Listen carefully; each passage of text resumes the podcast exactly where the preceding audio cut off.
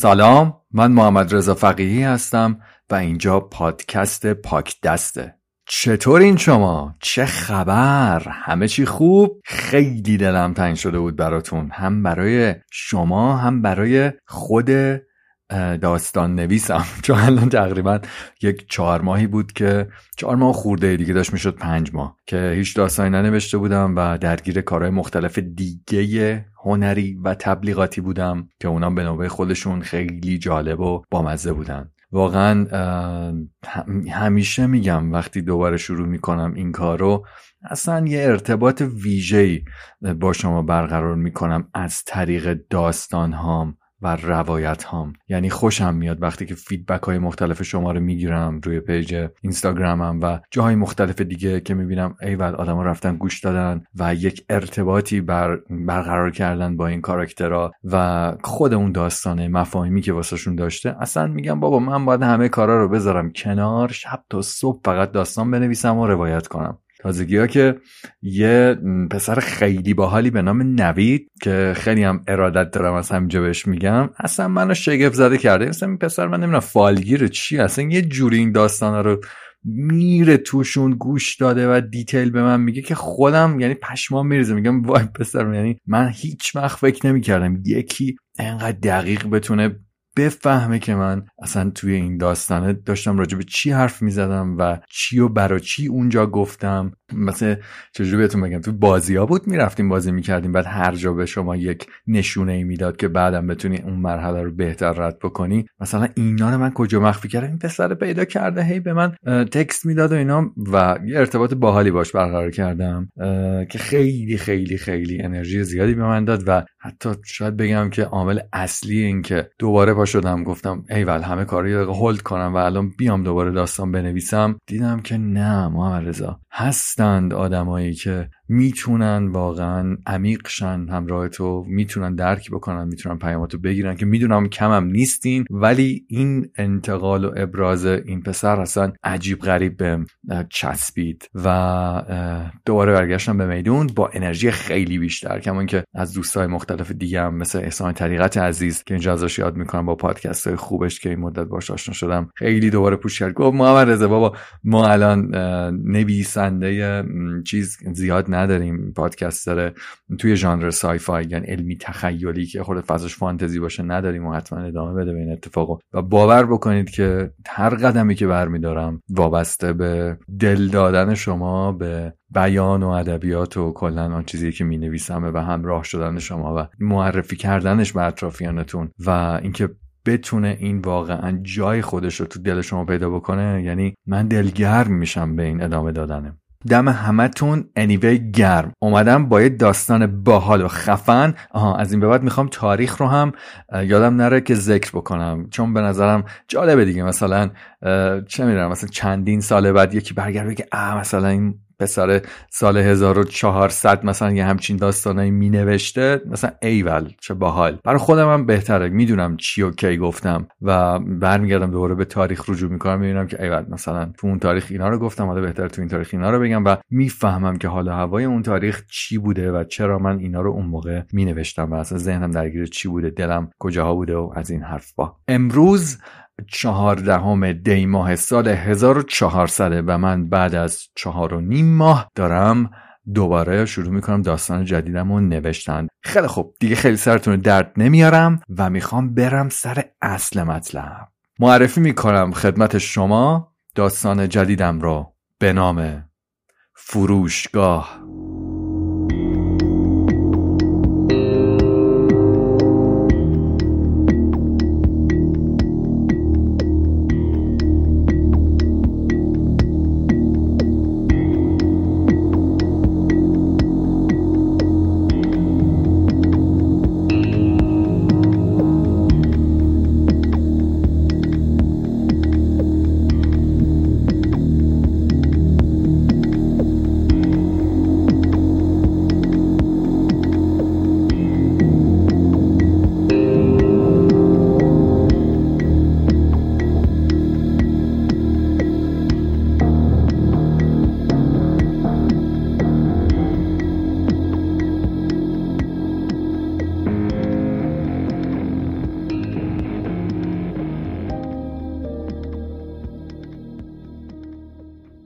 بعد از دیدن اون آگهی توی اینترنت و مدتها بررسی تصمیم گرفته بود که بالاخره امروز اونو بخره.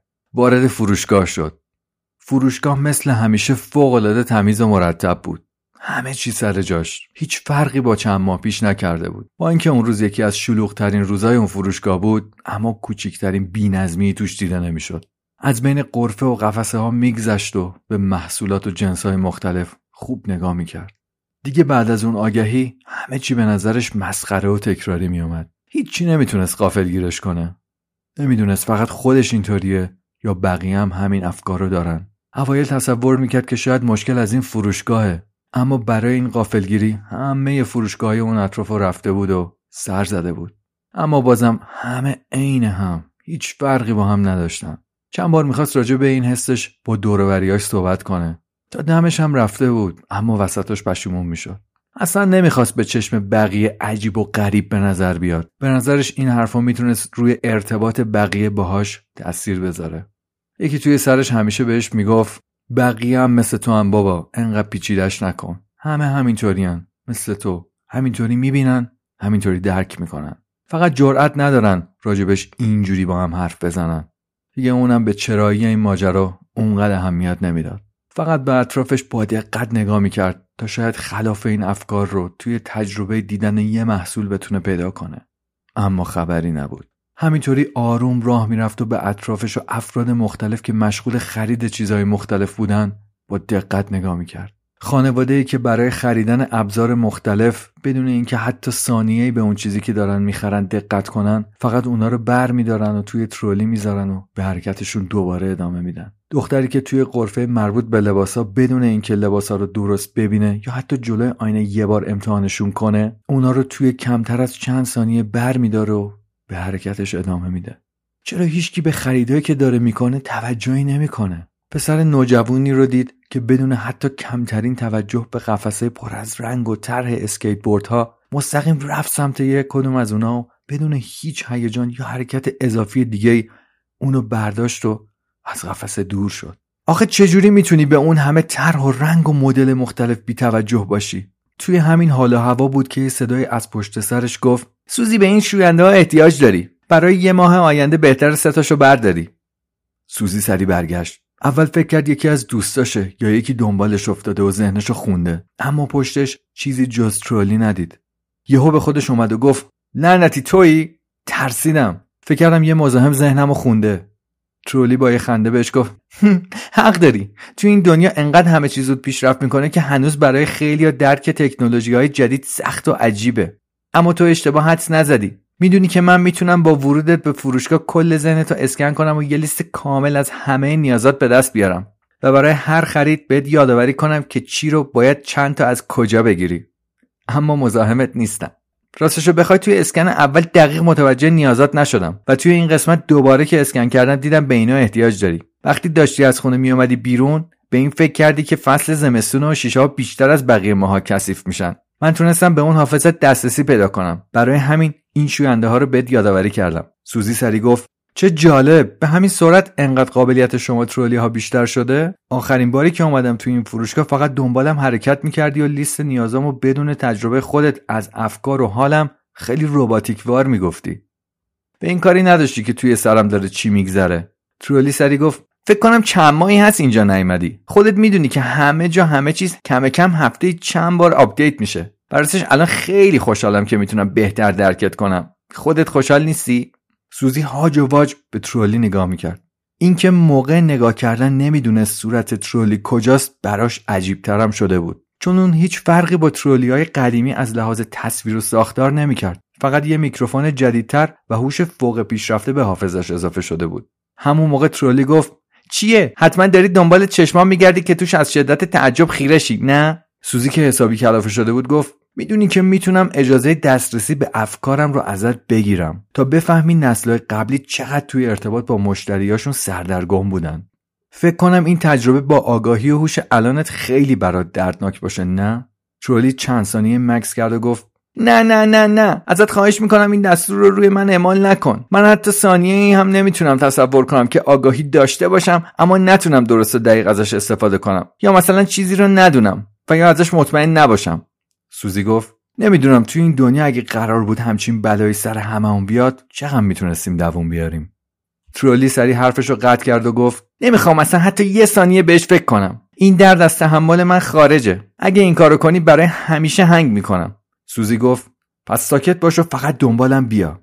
ترولی گفت باشه فقط این شوینده ها رو بر نمیداری؟ سوزی گفت نه امروز دنبال نیازم اینجا نیومدم. ترولی گفت پس موقع خروج حتما بگو که من نیازتو به یادت آوردم.